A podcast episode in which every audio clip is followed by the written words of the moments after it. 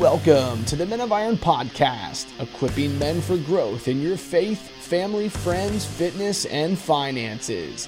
Check out menofiron.org to learn more about how you can get involved in or support the vision of changing a culture one man at a time. Thanks for listening. Here's your host, Chad Zook.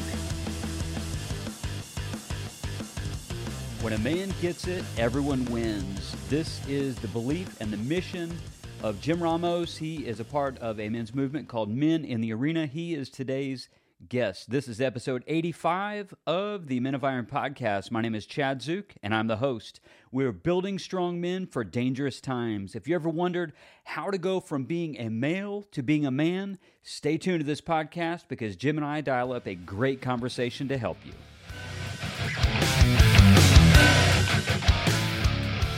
Men of Iron exists to change a culture one man at a time. We believe strongly in the power of mentorships and accountability. If you'd like to know more about the movement that we call Men of Iron, go to menofiron.org. You will be able to see some things to help you individually, also to help you as maybe as a group study, maybe just for you to just gather resources. We have all of that and so much more at menofiron.org. And also, we have an opportunity uh, in there to connect with someone at the Men of Iron team to maybe bring some of these principles a little bit closer to home and for you to apply and create a strategy for your life and also for the lives of the men around you. Again, that's menofiron.org.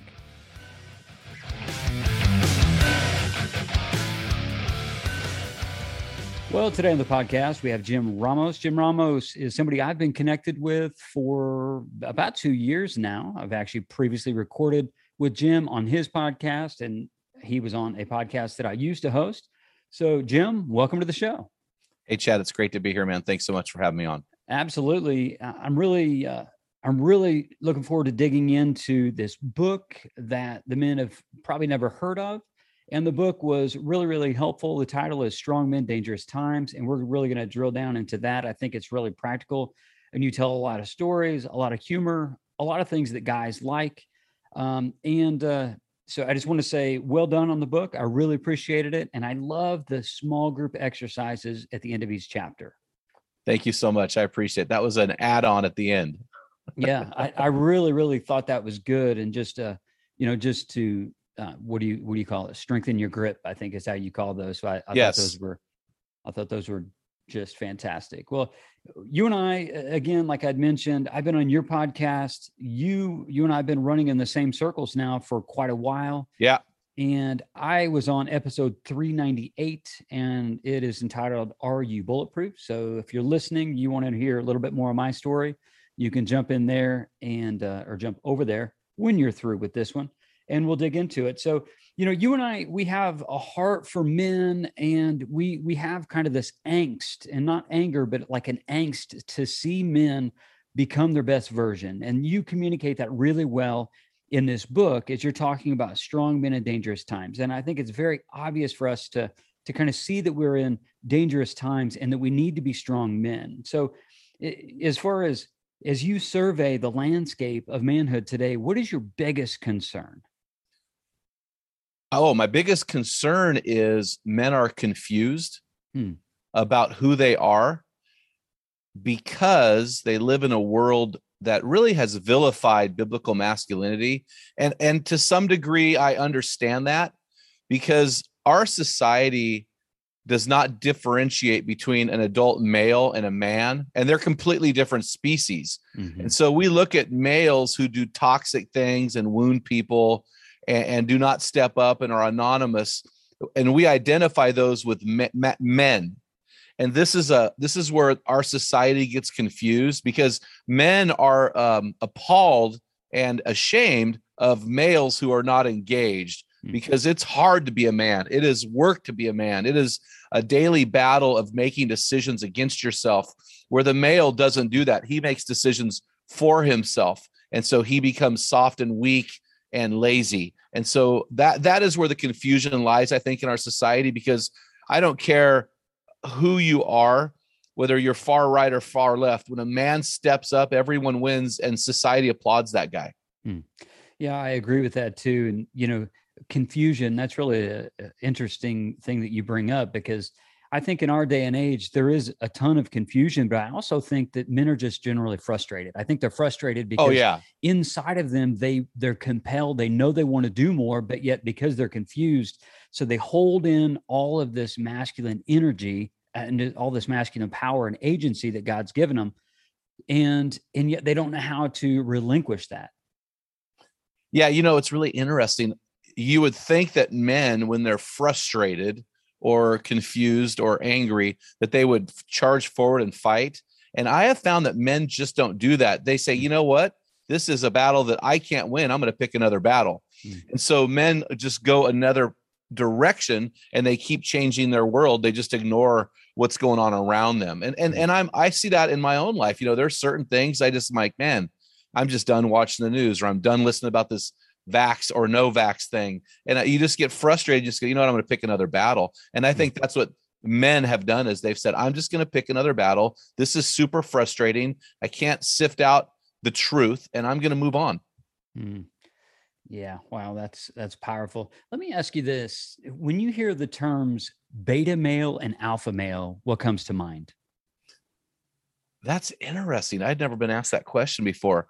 Well, to me, when I think of an alpha male, I think of the ultimate alpha male, Jesus, who in Mhm. Revelation said, I'm the alpha and the omega, the first and the last. And I would say he really is the only alpha male. So when I hear that phrase alpha, I think of the ultimate alpha. I think of the ultimate man. I think of the model of masculinity, Jesus Christ, and everybody else is a beta.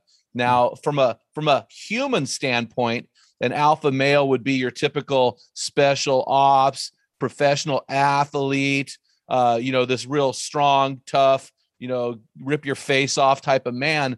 But but it's an alpha male.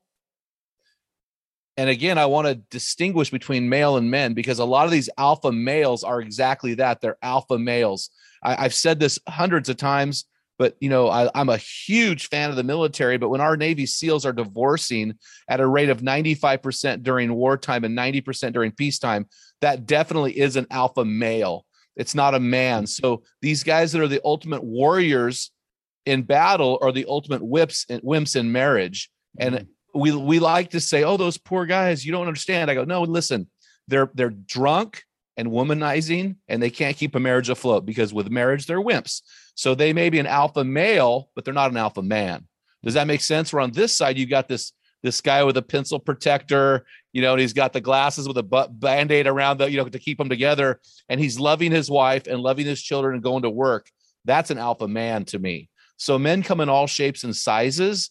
And so we have to be really careful to not worship these guys because they're great warriors, because they're great athletes, because they can lift a lot of weights.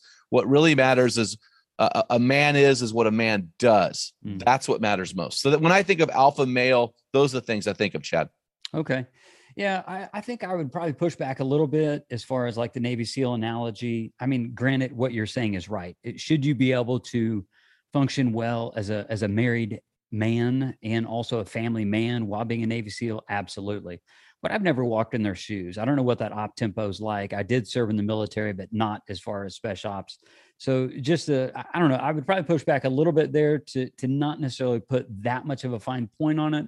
However, I do get the differentiation between alpha male and alpha man. And Yeah. it wasn't it C.S. Lewis who said, uh, in, in comparison to Jesus, all of us are feminine. He was talking about the masculinity of Jesus. I believe it was C.S. Lewis. And he says, you know, looking at masculinity in the truest and purest form, in the alpha form, as is what we're talking about now, uh, that being of Jesus. And he says, in comparison to that, we're all feminine. You know, so I Oh. think that it's, I, I'm pretty sure it was C.S. Lewis. That's a really interesting way that you looked at it, saying, "Hey, he is the ultimate alpha man, and we're in essence all beta men. You know, those pursuing manhood generally uh, or specifically." So one thing you talk about in in this book is is really the first step, and that you start talking about integrity. And I Mhm. think it's really interesting that you use a, a mountain metaphor. And so there are five steps that you use in the book of like pursuing this mountain of manhood. And, and I love the mountain metaphor. There's a challenge that when we get back to the backside of the mountain, we'll talk about that in a minute. yeah. but you start out with integrity. Why did you start out with protecting integrity? Yeah, well, when we so this book really defines manhood. It defines masculinity. So there aren't I haven't read a lot of stuff that actually says this is how you define manhood. This is the target. And so when it's a Christian book, but the problem with Christian books is we tend to take our Christian worldview and compartmentalize it down to this this thing that fits really well for the church but doesn't fit well in in the rest of the world and so we wanted to, to come up with a definition of manhood that transcended religion it transcended uh, race or ethnicity it transcended time it transcended demographics money no money you know all these things and so in doing that we had to think okay what matters to a man hmm. what really matters and really i think most men would say uh, respect you know, it's funny in Ephesians chapter 5, Paul goes into this household code discourse where five times he tells men to love their wives. He never tells wives to love their husband, not one time. Hmm. He tells the wife to respect her husband. And so the reason why he tells the wife that is because, well, for there's a couple reasons, but the main one is, in my opinion, men would rather be respected by their wives than loved. If they have respect, they're going to have that love. And so, and so for, for me, when I look at integrity, it really is the foundational component to manhood. I have found as I interact with people, women aren't as hung up on integrity as men are. Men are if you if you if you do something to hinder your reputation with a man, I'm telling you, it is over. Mm-hmm. It is the foundational component to manhood. It's it's the it's the trailhead of manhood. It's the foundation on which he stands. It's also Chad the functional component. Now I know that you're a, a big uh, uh, lifting guy and a HIIT workout guy, and and so uh, I had a situation through a HIIT workout where I actually blew up my back and had back surgery, and a, a teeny little disc between my L5 S1 vertebrae uh, moved a you know a few millimeters back, and it, it, hindered my ability to stand up for long periods of time. I actually wrote one of my books uh, prone typing because I couldn't stand up, and it is it was it, it and if you and I translate that to let's say Adam and Eve. Hmm. Adam is the prototypical male here, here's this guy walking around. Can you imagine what this guy must have looked like? Hmm. And he's walking around. He's he's walking. He's proud. He's unashamed. Uh, he's a human. We are the only species that walks upright with our sex organs exposed. God did that on purpose. But when sin enters the world, he bends over backwards, covering his junk, find, finding the fig leaf, hunched hmm. over because because his in- lack of integrity, the sin that he allowed into his life, uh, disallowed him from standing upright and on in full display. And so hmm. when we have secrets, when we lack integrity, we lose the ability to walk upright in full display before the world because we're hiding uh, stuff. We're lacking integrity. And so it really, no matter what you believe, it all starts with integrity. And in the book, you you also talk about the Leaning Tower of Pisa, which is also yes. a great visual of the same thing. It depends on how you begin, right? It's the it, you talk about it in the book that it's the foundation, the reason yes. why the tower is leaning and now needs external support. And I've been able to see it, uh, and I can verify there is external support there, unless it's fallen since uh, since you know uh, I've been there, but I don't think it has. But at any rate, the reason why it's leaning is because its foundation is poor. Yeah. It was built upon a, a, you know not a solid foundation. So I think uh, I think that's a interesting thing, and even the word integrity is rooted in the word integral, which means whole. So yes. I think that there's a, a a part of us that if we're if we're you know we're delving into sin, we're not becoming the man we're supposed to, and we're leaning over as you talk about just a, a great visual way of understanding what it is to have integrity, to be able to stand, to be able to stand unashamed. And in the scripture you talked about, they were naked and they were ashamed. That's the reason why they had to cover themselves yes. because the sin and iniquity that had entered their life and now is permeated all the way down to every human being. Um, not to be too deep into biblical or, or theological talk, but it's true.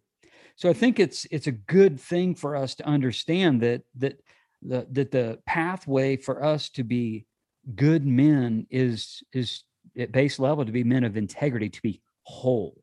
What types of things do you think need to go into a man for him to be whole? Because even even integrity unless you know what it means to be whole or what you're going to put into it that's that's kind of an incomplete message don't you think? Absolutely because i think guys get confused uh, with terminology. For example, character, they use they interchange character with integrity. Right. And if you look at the dictionary under the definition of character, the, it is the complex, the complex of traits that make up a man. So character would be honesty, loyalty, fidelity, uh, work ethic. You know, all of these things, fitness, health, uh, all of these things go into this thing, this this box, let's call it. So all of these characteristics go into this box, and that box is integrity. Integrity in the dictionary is whole or complete. It's Mhm. where we get the word integer, a whole number versus a fraction. So a man who lacks integrity is fractured or frac he's a fraction of the man he's supposed to be. And Mhm. it's really funny because I when I when I share this with men, they kind of look at me funny. I said, now listen, if you're a Christian man, so you can be a man and not be a Christian man. And you can be a Christian man and be a and not be a man. I've seen it all the time. Mhm. But what I'm trying to tell guys is if you lack integrity, you are incomplete because men need to be whole. And the one thing that a Christian man has that I believe other men don't necessarily have is we have Philippians 1 6 that I'm confident of this very thing that he who began a good work in me will carry it on to completion. And the one thing I see about Christian men that distinguishes them is their passion to grow all throughout their life. And so Mm. we have to put that characteristic in the box and say this characteristic, personal growth. And, and John Maxwell's a huge personal growth guy, right? This is so critical for a man to continue on his journey of biblical manhood. Well said. And the second step that you talk about, you just mentioned growth. So we'll pivot here, is you talked about fighting apathy. Now, that is that's something that's common. I mean, that's verbiage that we're used to and and kind of understanding that. This too, you know, uh, I love what uh, Elisabeth Elliot said. She said masculinity is about initiation Yes. and how femininity is about response. And I love how she said that. And that's a great book that that's borrowed from called The Meaning of a Man. Um, just, I love the way that she talks about that. And that's what I think about when, you know, we talk about fighting apathy. This is the very core essence of masculinity is to be is to be men who are initiating who are doing the right things without mom wife you know preacher somebody browbeating us or making us feel guilty to do something we should be so like in in and of ourselves we should be so driven to fight apathy and yet that's not very common people who who are on a on a you know on a trajectory of growth obviously they understand this but yet apathy is such a big problem in the world today why is that Well, again, I'll I'll just say I think apathy is the greatest battle a man will ever fight. Hmm. And so we start at the trailhead of protecting integrity, but the climb is this climb fighting apathy. Now I'm I, now didn't you do a lot of stuff recently to lose a bunch of weight in the last 3 years? no Was that you? Okay, No. so maybe that wasn't you, but I mean, for me, I'm always battling my weight, and I've lost some, some weight here, and it's amazing how much easier it is to climb a mountain when you're 10 or 15 pounds lighter. I've been mm. training with a 40 pounds in a backpack up hills for hunting season, and what I realize is the heavier you are, the more weighted you are, the harder it is to climb. You know, and Mhm. Hebrews 12 tells us, let us throw off everything that hinders the sin that so easily entangles. Let us run with endurance the race marked out for us. And so we have to fight against the resistances that are pushing us down. So when I say fight apathy, apathy is indifference, it's impassivity, Hmm. it's the losing the ability to feel. For example, if I pull out my knife, I can go right here with my knife and I can cut this callus off my hand right now and I'm cutting it and people go, "Oh, that's so gross," but I feel nothing because there's no nerve ending there. There's an inability to feel. Hmm. And when a man loses his ability to feel or care for the things that God has called him to, whether it be his health, whether it be his God, whether it be his church, his marriage, his family, his community, if there's anything in his life that he's a mandated to care for and he refuses, that man is apathetic and he's Hmm. in danger of really hurting the people that he has been entrusted to care for. Yeah, the uh, the way that you explain that in the book is callousness, and of course, yes, in your hand it gives us that that verbiage and and just that mental picture um, in that that odd moment when you're cutting your hand and you're wondering if we're going if you're going to make yourself bleed, but that's neither here nor there. Yeah, uh, yeah, I don't want to hit that nerve. Ah, exactly, too deep. oh, oh, so, well, you know, it's really funny. It's really interesting, Chad, and I draw this out in the book.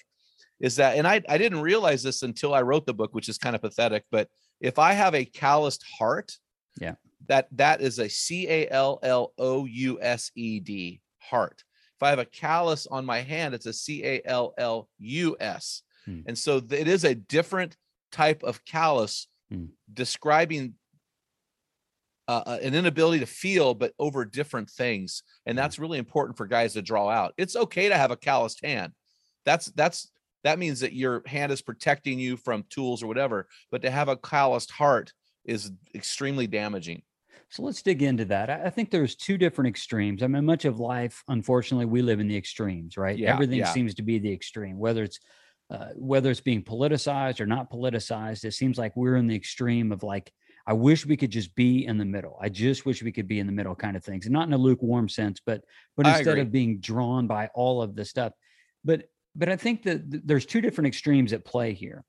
As far as you know, you talk about of not being calloused or having a calloused heart, a non-feeling heart, a numb heart. I, I, and I think that's that's that really really resonates with a lot of guys, unfortunately. But I think the two extremes are there's one side that is that is like the easily angered, untempered, uncontrolled emotion, like just a guy's just waiting, just in a moment to go off. And yet the pendulum swings all the way on the other side as the stoic, disconnected, numb kind of guy who who also is ineffective. In both of them, they keep themselves away from the things that they should feel and the people that they should care about the most. How is it that we can help a guy to be in the middle in this? So he's not playing into the extreme and falling into the anger trap or the just the numb, stoic, you know, calloused trap. Yeah. So, uh, so maybe the word feeling is not a great analogy with callousness. Caring would be a better word. Mm-hmm. And I would just say this uh, I think based on personalities, some personalities naturally lean towards uh, emotion and feeling the the the uh, sanguine personality uh, the melancholy person melancholic personality i'm talking about florence littauer's uh, material here mm-hmm. and, and, some people lean towards like the phlegmatic the the choleric they tend to not feel as much but when it comes to masculinity it's not about feeling it's about doing yeah so a man is as a man does so i may not i may not feel emotion attached to my church but I'm going to serve mm. because it's dutiful. It's the right thing to do. And I think that our generation, I think the boomers and the millennials, the Zers, I think what we've we've done is we've become this feeling based society where we have to do it because we feel good. Where if you look at the silent generation, they just all enlisted for World War II because it was the right thing to mm-hmm. do. It was dutiful. And I think that we need to move beyond. You know, John Maxwell said something years ago. I never forgot about it. He said, winners do it first and feel good about it later. Whiners want to feel good before they do it. And so wow. men do it and feel good about it later. So that's what I would say. Manhood is about what you do more than anything else. Well, that just doesn't feel right to me, Jim. I just don't. I just don't like the, the, way that you talked about that, and just your tone. I apologize. I very offensive to my core. I apologize for hurting your feelings, but I don't care. I'm, a, I'm, a sensitive guy. you know, masculinity it. to me, and again, this rooted in in a Hebrew word all the way back, and you see this in Genesis one and two, is eh, masculinity or, or to be a man is is this Hebrew word called zakar, z a k a r the word zakar and and to me i i kind of bring that around to where I could get into the weeds about it, but I'll just kind of stay on surface level. It's about action, activity, and agency. That's that's really what it means to be a man and to grow as a man and the and to render our masculine strength is about finding the right places for that action, that activity, and because God's given us agency, that initiation that yeah. Elisabeth Elliot Elisabeth Elliot talked about and I think these are core issues that we have to deal with when it comes down to fighting apathy. If not, we're not going to know where to leverage our energy, where to leverage our our agency, or or what activities that we should be caught up in, or even what actions that we should take. And I know you talk about this in the book, and you kind of help men to be able to do that.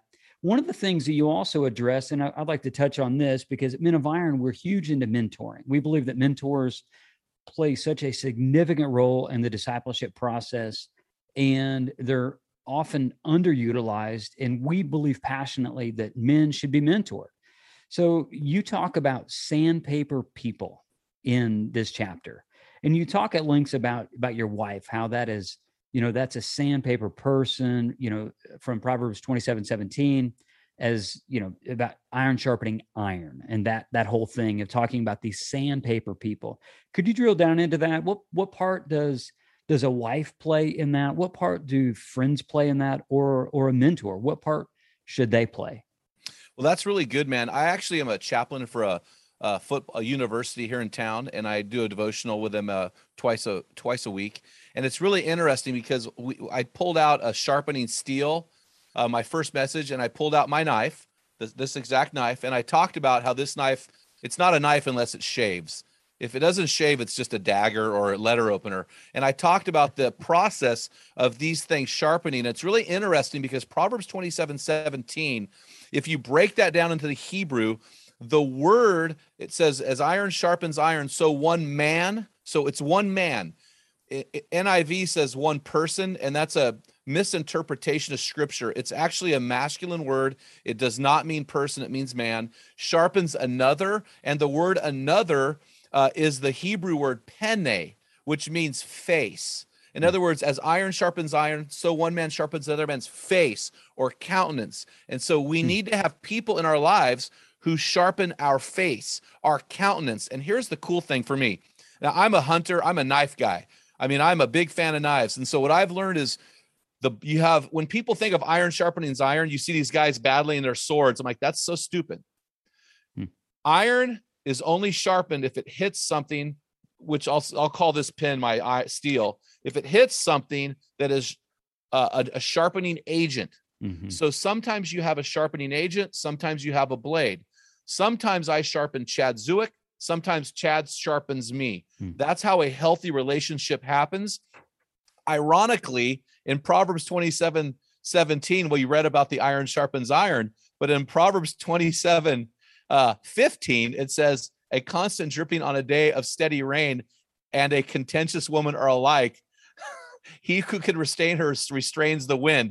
Mm. And I had to laugh that that proverb was put right there because the number one person in my life that sharpens me, that sandpaper person or that uh, steel or that sharpening agent is my wife. Mm and I have to allow her to sharpen me because unlike anybody on the planet, she wants me to win more than anybody on the planet. Mm-hmm. And so that's how I would link those together. And and here's what I would also say, Chad, if you're the guy always sharpening and nobody's sharpening you, you need to find some new friends. Mm.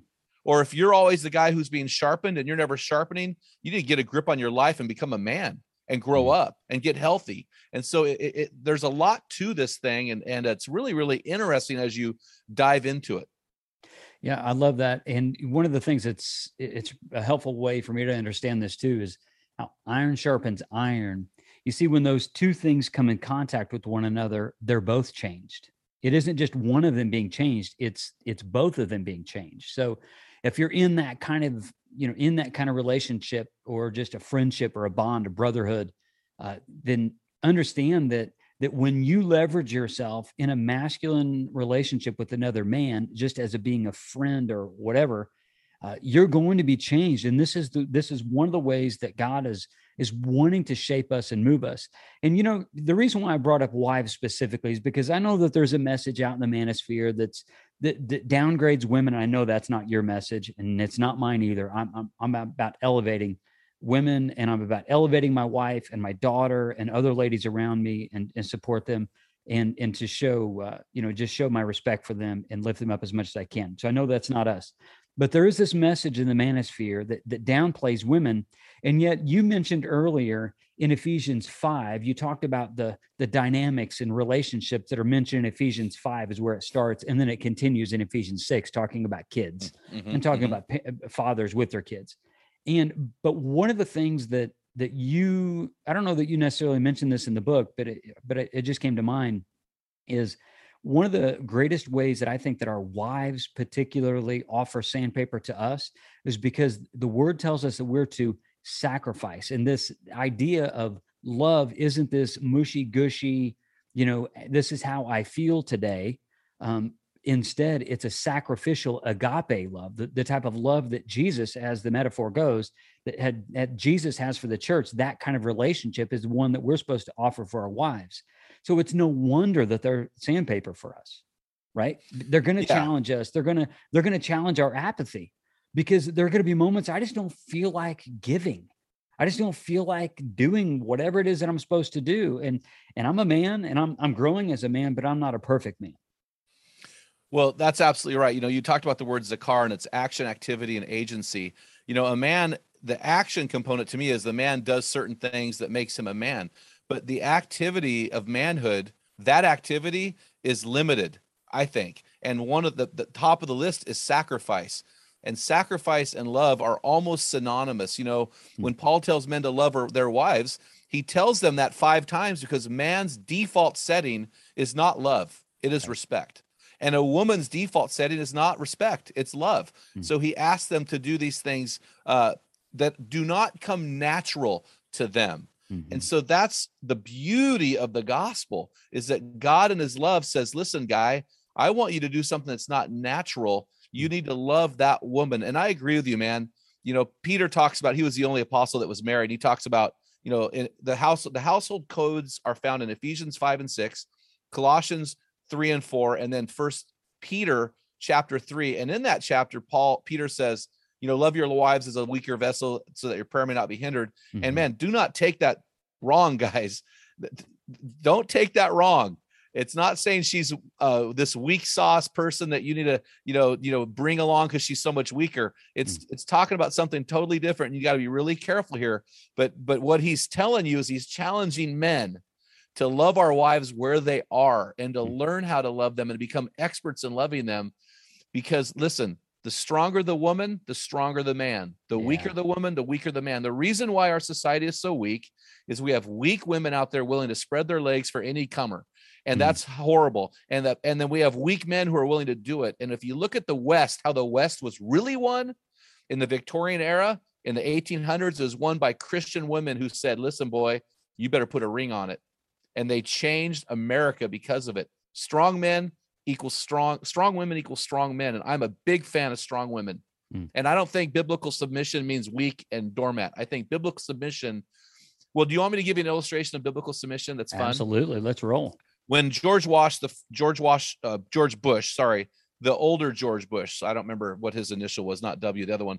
When he was president, uh, he was driving in his colonnade across Texas to go home, and they stopped. This is in my book, and they stopped at a gas station because he had to go to the bathroom. So he gets out, and his Secret Service guys escort him to the bathroom. He comes out, his wife Barbara, who America loved Barbara, right? Mhm. She's outside talking in a lively conversation with a gas station attendant. And George is really taken back that President Bush is really taken back by this. Why is my wife talking to the gas station attendant? And he says that they get in the car, their limousine, and he goes, Honey, why were you talking to the gas station attendant? And she says, Man, it's really unbelievable. That is my high school sweetheart. And and President Bush starts laughing, and she goes, Why are you laughing? And he goes, The president, the, the, the most powerful woman in the world is speaking to a gas station attendant. And she said, Hold on, George. If I married him, he would have been the president. oh, that's great. I love that. that's submission. That's sandpaper. That's Proverbs 27 15 in action. Oh, that's wonderful. Man, that's so good. that's so good. So let's talk about the summit, right? Yes, The- yes, yes. Back to our mountain, step three, pursuing God passionately. And you drill down on, I know this is not your material. I think this is Rick Warren's. I've used this for several years with guys and for young marrieds and people just want to be involved uh, and just serve. So you talk about this acrostic shape, and the S stands for spiritual gifts. The H is heart or passions. A is abilities. P is personality. The E is experiences. and what you talk about is in kind of helping the reader helping us now as just the the listener helping us to understand okay pursuing god passionately. So these are five different ways that we can kind of handholds to where we can pursue and we should pursue our spiritual gifts and our heart and ability. We should lean into those and and just our ability rather and then personality and then experiences. You can elaborate as much as you want on those. I thought those are really really helpful. And what you do is you try and help a man to answer who am i and why am i here Yes, and so so to me, the shape acrostic. Thank you, Rick Warren. I give Rick full credit, full credit in the book as well. the shape acrostic really answers the question, "Why am I here?" Mm-hmm. So I am here, uh, or or who am I? I'm sorry, who am I? I am uh, my spiritual gifts, my heart, my abilities, my personality, my experiences. So those things really help me to determine why God made me, why I matter to this world. And when a guy can understand who he is, it really propels him uh, to, to accomplish God's purpose for him. But really, when I talk about pursuing God, I use another acrostic.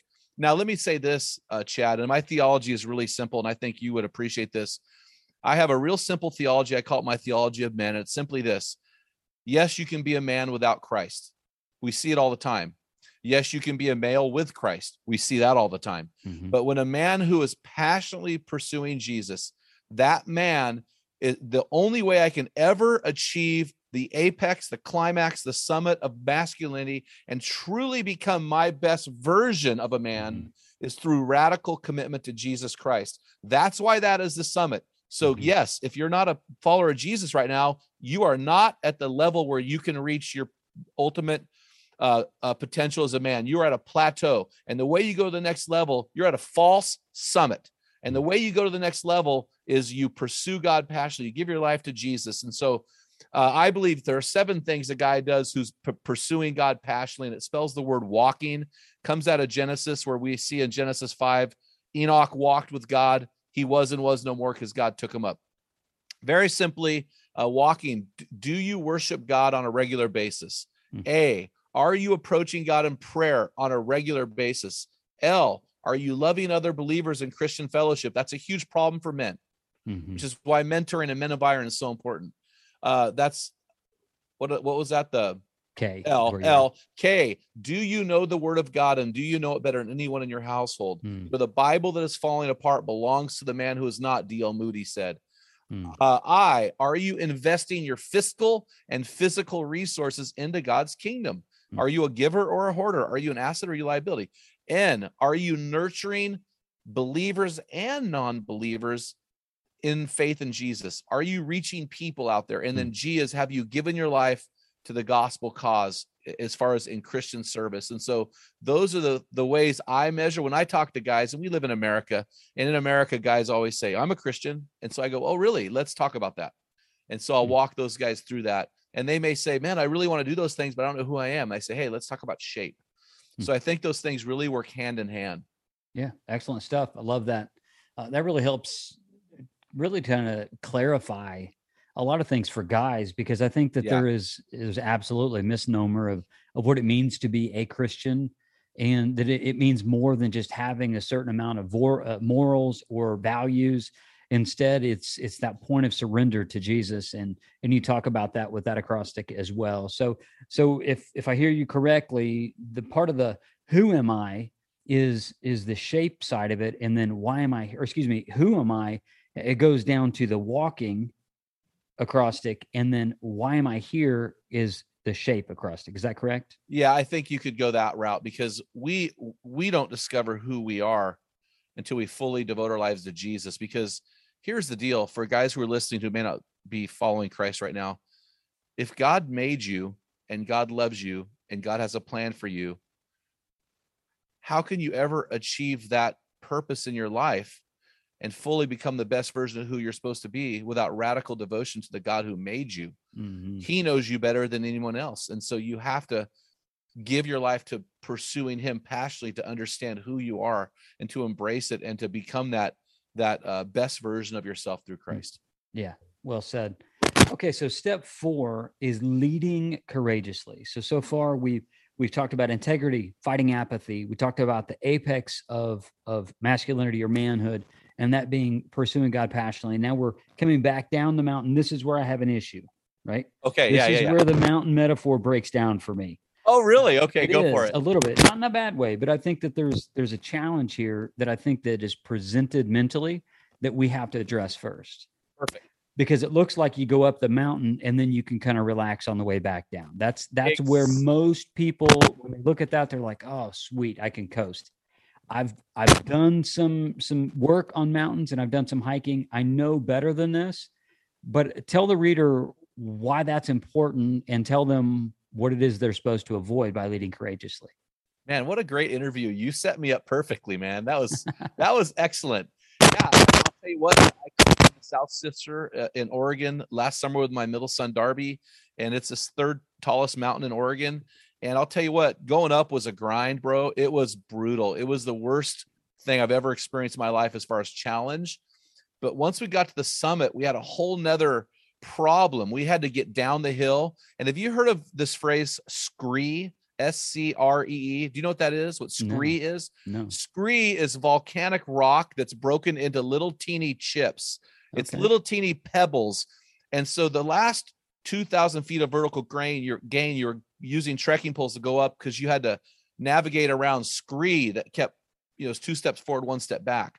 Well, Mhm, going down the mountain, it was, it's actually incredibly dangerous mhm. because of this scree. So we had to have check- trekking poles. We had to have boots. Uh, some young uh, uh, couple was trying to go down the mountain, and she was the gal was climbing with tennis shoes, and she was struggling. I mean, it was dangerous. She was falling. She was bleeding, Oh, and so this going down the mountain is dangerous. Uh, in fact, more men and women die every year on the descent of Mount Everest Mhm. than any than the ascent uh, for several reasons. One is uh, pride, one is inexperience. But what happens is we tend to, especially as men, once we conquer that thing, we tend to lean back and relax. Mhm. But the problem when you lean back and relax is you lose traction on the descent.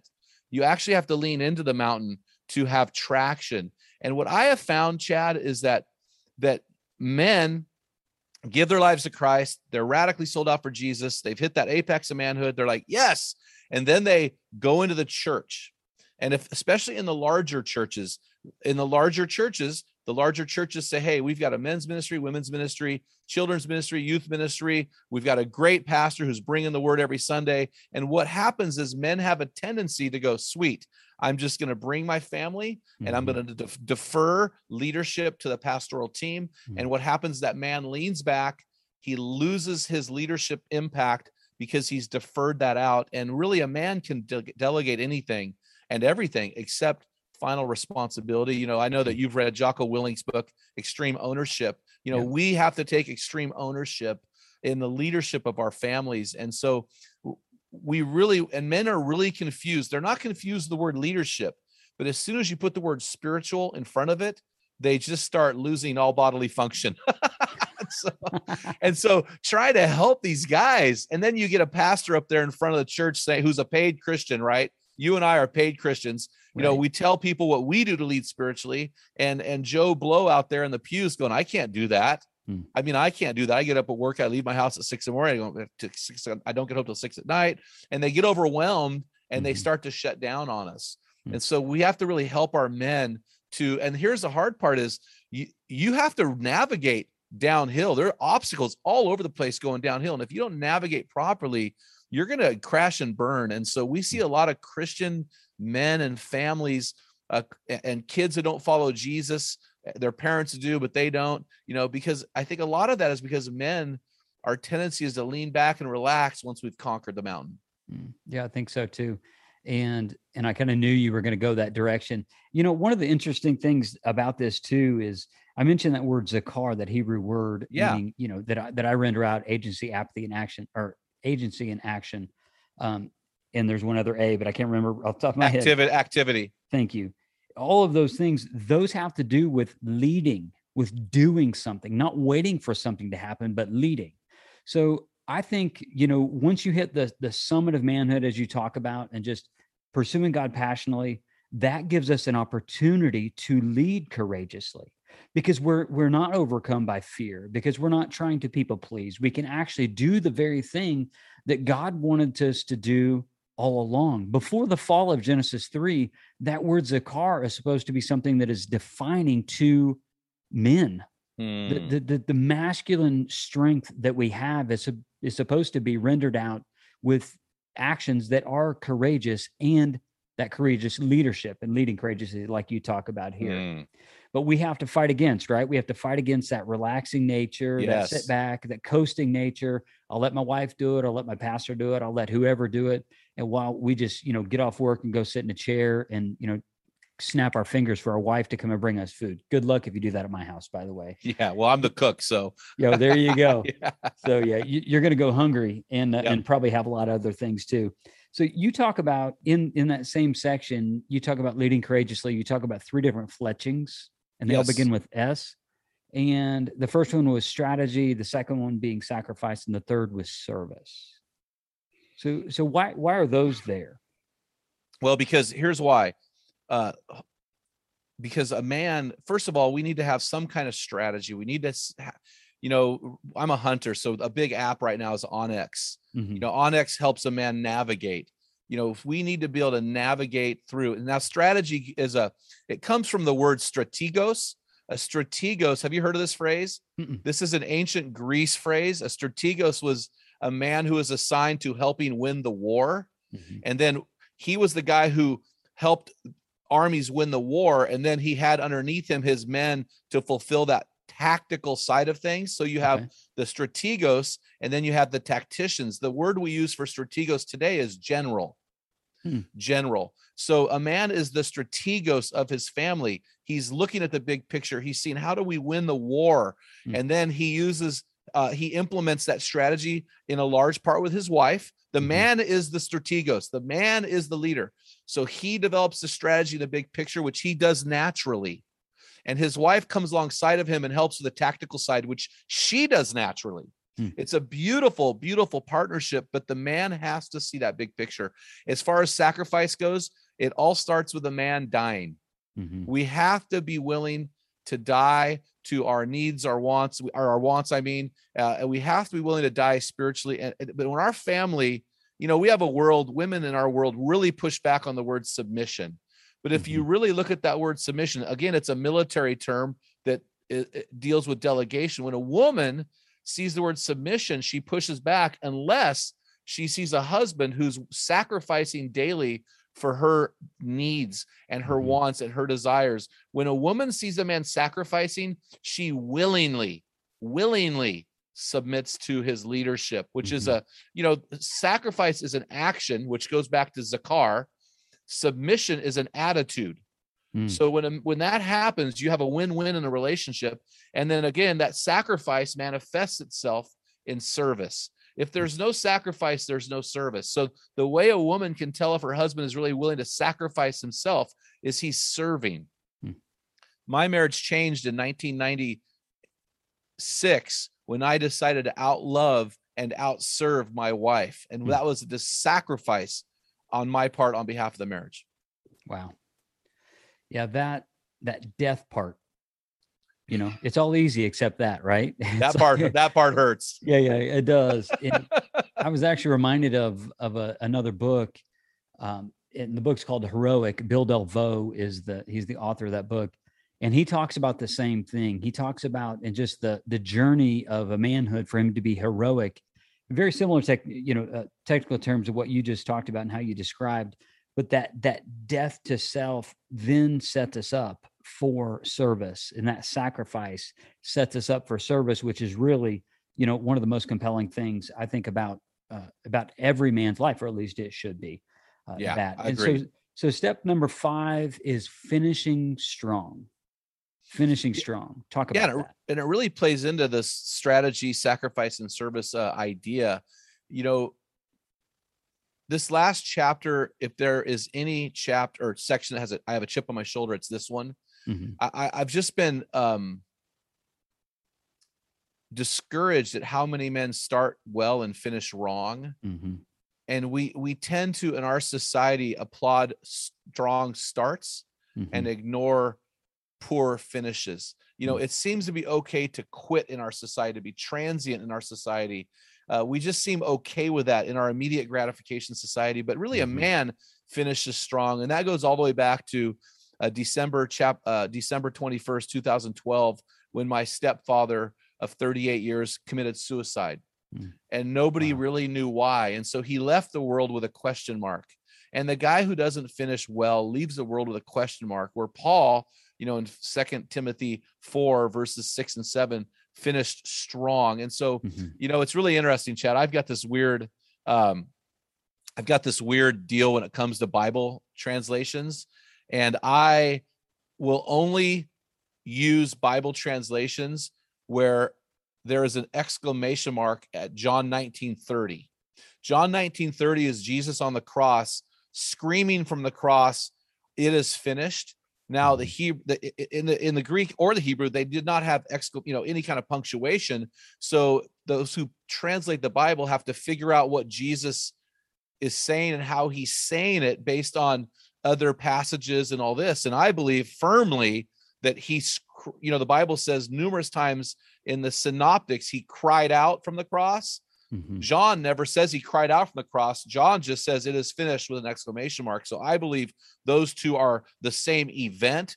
And so this is interesting to me that I believe J- Jesus finished strong with a war cry and not a whimper. And mm. so because I believe Jesus finished strong, I want my life to finish strong. And so a lot of guys ask me, well, well, how do I do that? And so for me, what I've noticed, Chad, is guys that finish their lives strong, they do something that other guys don't do they finish every day strong compounded over time. Mm-hmm. And what I would tell guys, our men in the arena ministry focuses on men in the arena, men in the stress bubble, men who are raising families. Mm-hmm. And it, the, the greatest temptation after work is to sit on the couch, eat your dinner, put down your remote, pick up your remote control, and have your beer in the other hand, type of thing. Mm-hmm. And what we're telling guys is, guys, listen, the people who will cry for you at your funeral, the people who will weep for you when you die are the people that are waiting for you to step up from six o'clock to nine o'clock during the week. You have to focus on those people. The people at your job may or may not come to your funeral. You probably won't work all your career uh, in you know one setting where those people will come well your your go-to is your wife and kids they will be the ones weeping at your funeral and i have found that we will be remembered on our tombstone for what we put our nose to on the grindstone. And so, mm. man, I would just say work is important, guys, and work hard. But man, when you get home from six to nine, five thirty to eight thirty, that's when it is go time for you. And you need to do that hard every day for the rest of your days. That's a good word. That is a, a great word for us to end on. I don't need to add anything to that. Finish strong. That's the charge, gentlemen. That is the charge. Finish strong. So, Jim, I just want to say thank you so much for coming on the show today. It's been great. Hey, thanks, Chad. It's always a pleasure to hang out with you, uh, like-minded guys, and I just pray blessings on uh, Men of Iron, man. You guys got a great thing going. Thanks, brother. This Men of Iron podcast is brought to you by Men of Iron. If you're interested in getting involved in or supporting the vision of changing a culture one man at a time, or you simply want to know more about our Strong 27 mentorship experience, Equilibrium retreats, Anchorman video series, or Men of Iron Plus, go to menofiron.org.